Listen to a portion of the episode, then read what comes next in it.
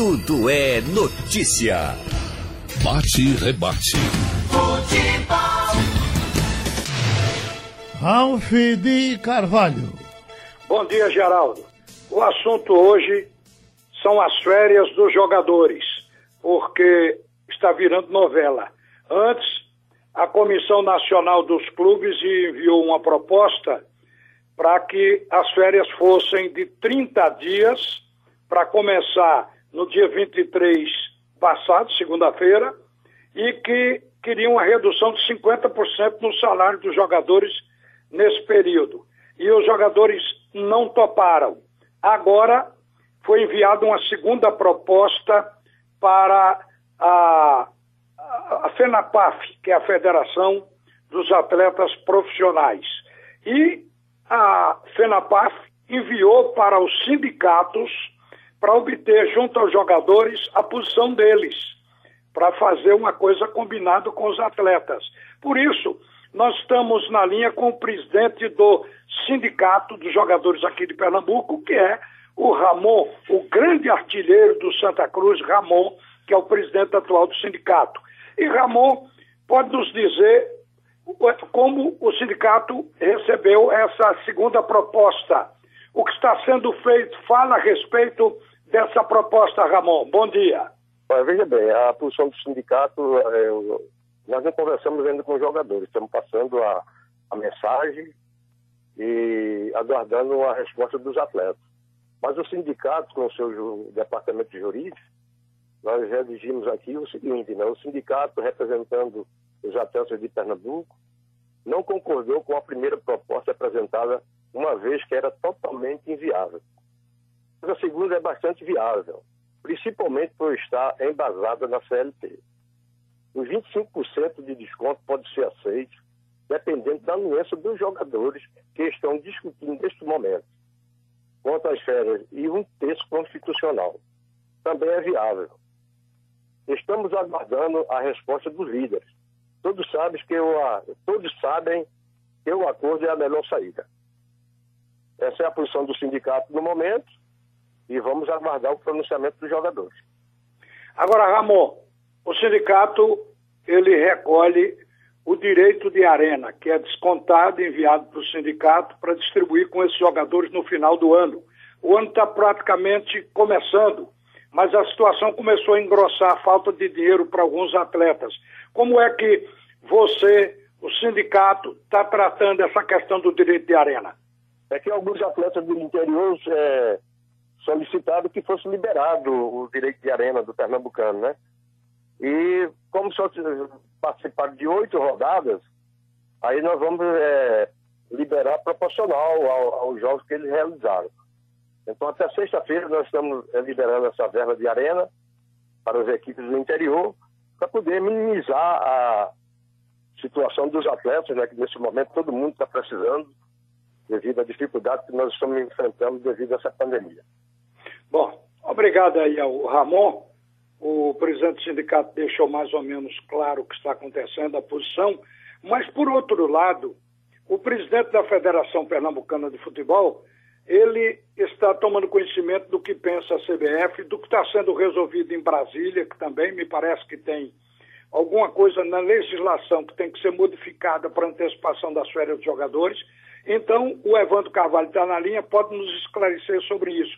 E ontem, ou pelo menos ficou certo que ontem haveria uma rodada ah, de papo via internet é, com os presidentes de federações, presidente da CBF, para resolver também ou falar sobre essa questão.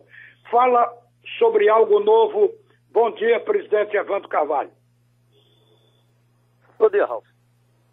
Prazer falar com você, um abraço, Geraldo. É, conversei com o Ramon há poucos minutos atrás, acho que finalmente encontramos um meio termo.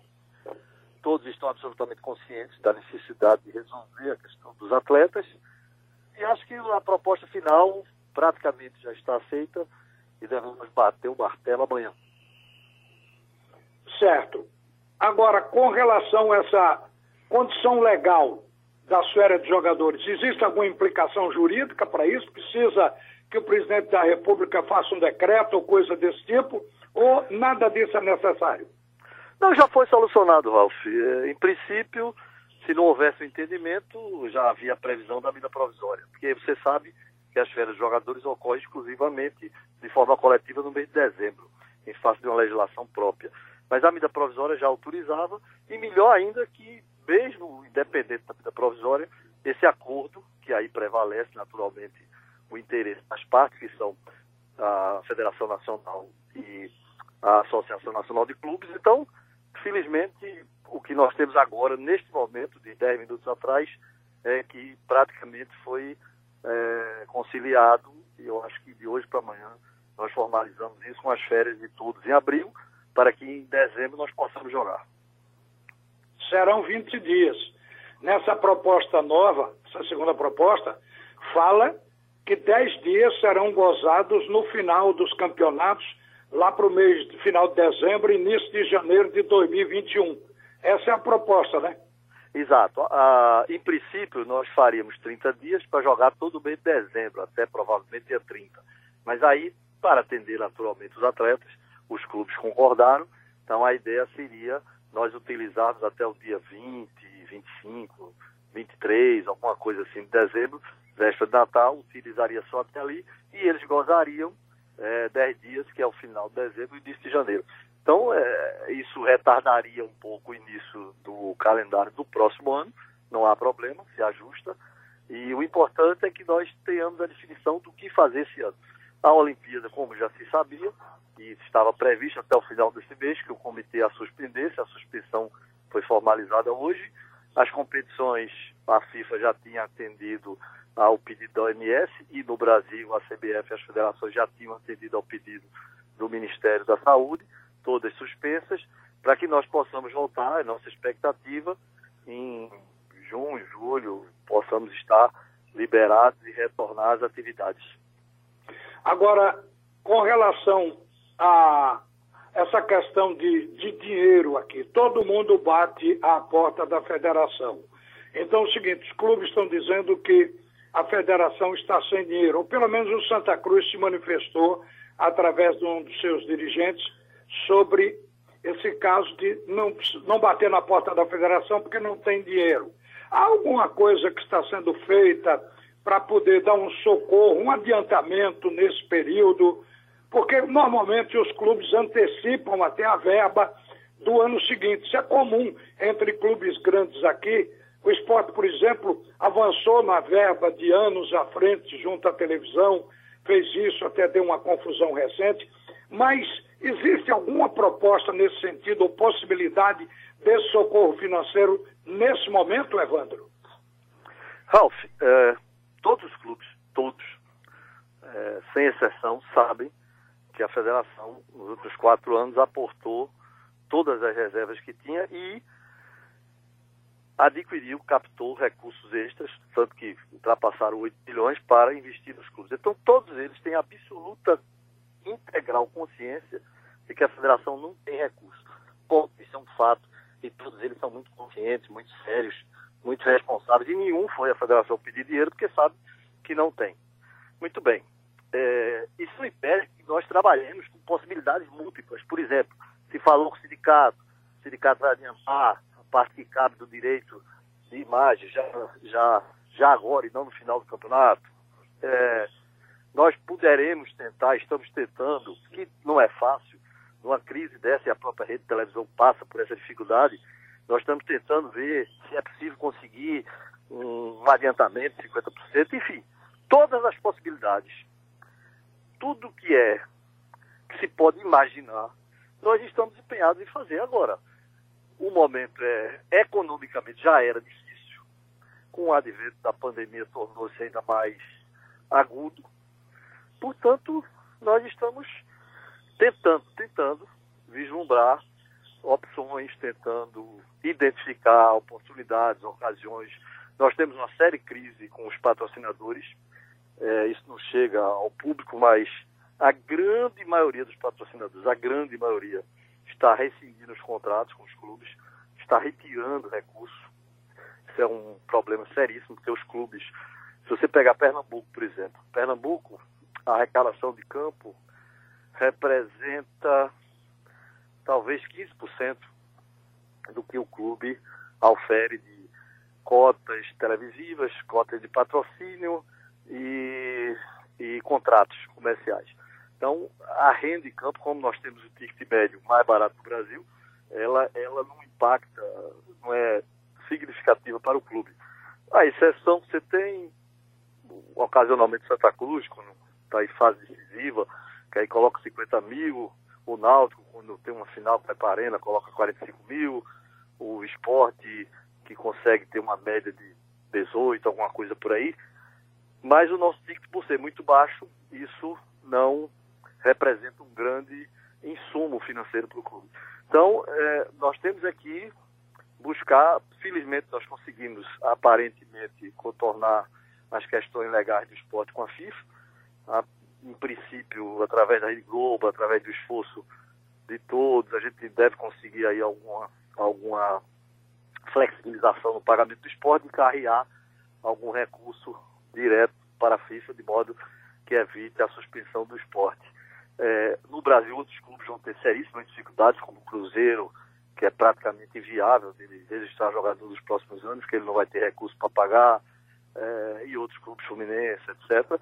Mas o importante é a gente cuidar da nossa casa aqui. É evidente que nós temos uma atenção com todo o Brasil, mas o principal nosso são Esporte da Santa Cruz e os clubes do interior. Então nós temos que encontrar uma maneira de viabilizar esses clubes. É, todas as possibilidades estão postas sobre a mesa campeonato voltar, até mesmo o campeonato ser cancelado. Se for cancelado, nós já fizemos todas as análises, todos os estudos e todas as consultas técnicas jurídicas. É evidente que se o campeonato, em qualquer lugar do Brasil, ou se ocorrer, será naturalmente uma decisão conjunta. Mas se ocorresse, por exemplo, se até setembro não se resolver isso, então não haveria como voltar.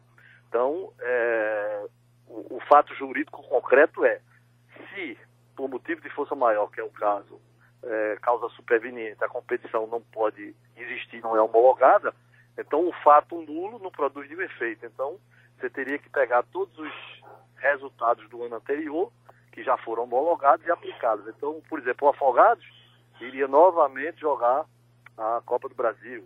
Enfim, você não. Então não ficaria valendo o campeonato do ano passado como base para Copa do Brasil para ir para a Série D, seria isso? Estou entendendo assim? Tudo, tudo, tudo. Se você tiver um, vamos dizer, um, um ápice dessa crise até setembro e você não conseguir retornar às competições, o ato nulo não gera efeito. Isso é pacífico. O acessório segue o principal. Isso é um brocado jurídico e o STJD já se manifestou. Não há como imaginar que você vai pegar um campeonato que não é ponto corrido e vai declarar que o campeão é quem se classificou e o segundo é fulano, isso não existe.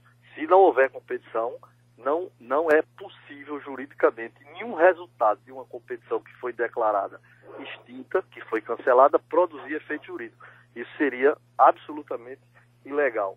Então, o, a intenção, o plano A da CBF, das federações, é que nós temos, de um jeito ou de outro, com todo aperto, e a CBF já se propôs de jogar o brasileiro para começar depois, jogar o brasileiro para dezembro, os jogadores já aceitaram o acordo. Então, tudo está sendo feito para que nós possamos concluir. Por exemplo, é, imagina a Copa Nordeste. A Copa Nordeste os clubes não receberam. Por quê? E é lógico, não houve televisionamento, os patrocinadores não pagaram. Então imagine você não conseguir prejuízo para os clubes que não vão receber. Aumenta a crise. Então, a intenção é que se encontre com todo o aperto que seja possível, se, encontra, se encontre as datas, e a nossa previsão aqui em julho, talvez a gente pudesse começar, pra, para poder se viabilizar a realização da Copa Nordeste, que gera receita para os clubes, e do estadual, que gera é, objetivamente todos os critérios nacionais de classificação. Sem Ô, Evandro, não tem dentro dessas datas que vocês estão aí mexendo, como probabilidade, não se tem convicção, e deixaram oito dias ou dez dias para uma pré-temporada, porque os jogadores estão parados, eles precisam de um exercício de aquecimento para começar a competição. Isso está sendo conversado no sindicato do, dos clubes e conversado com os clubes. É evidente que existem opiniões absolutamente díspares. Você tem uma ideia, só para lhe passar assim, sem citar nomes. Tem clubes que defendem que com 72 horas colocaria um clube para jogar, tem clubes que pedem 20 dias. Então, não existe um consenso absoluto, não existe em absoluto um consenso sobre o que seja isso. Como é que isso será resolvido? A CBF, como é do padrão dela, vai colher as opiniões, por exemplo, serial, os 20 clubes, e, e, e, o que a maioria delibera. Se a maioria disser que é 3 dias, será 3 dias. Se a maioria disser que é 15 dias, será 15 dias. Enfim, a CBF vai, não vai exercer o poder que ela tem, a autoridade que ela tem, e vai facultar que essa decisão seja colegiada. Esse é o perfil de Rogério, e é a natureza dele, e, os clubes gostam, e será feito assim. Mas o é interessante, eu, eu vi os relatos, é impressionante como é completamente divergente esse, esse sentimento entre os clubes, principalmente quando se confronta é, norte, nordeste com sul, sudeste. Evandro Carvalho, presidente da Federação Pernambucana de Futebol, obrigado por atender a Rádio Jornal. Bom dia e boas soluções para os problemas que nós temos. Abraço. Bem, era isso aí, gente. Só aqui recapitulando, o, essa segunda proposta de férias é para que os jogadores tenham férias agora, 20 dias agora no mês de abril, e 10 dias que serão gozados no término da, dos campeonatos A, B, C, dos campeonatos brasileiros. Isso lá no final do mês de dezembro para início de janeiro. Era isso que a gente tinha para hoje. Um bom dia para você e ao meio-dia nós estaremos de volta. Alô, Geraldo.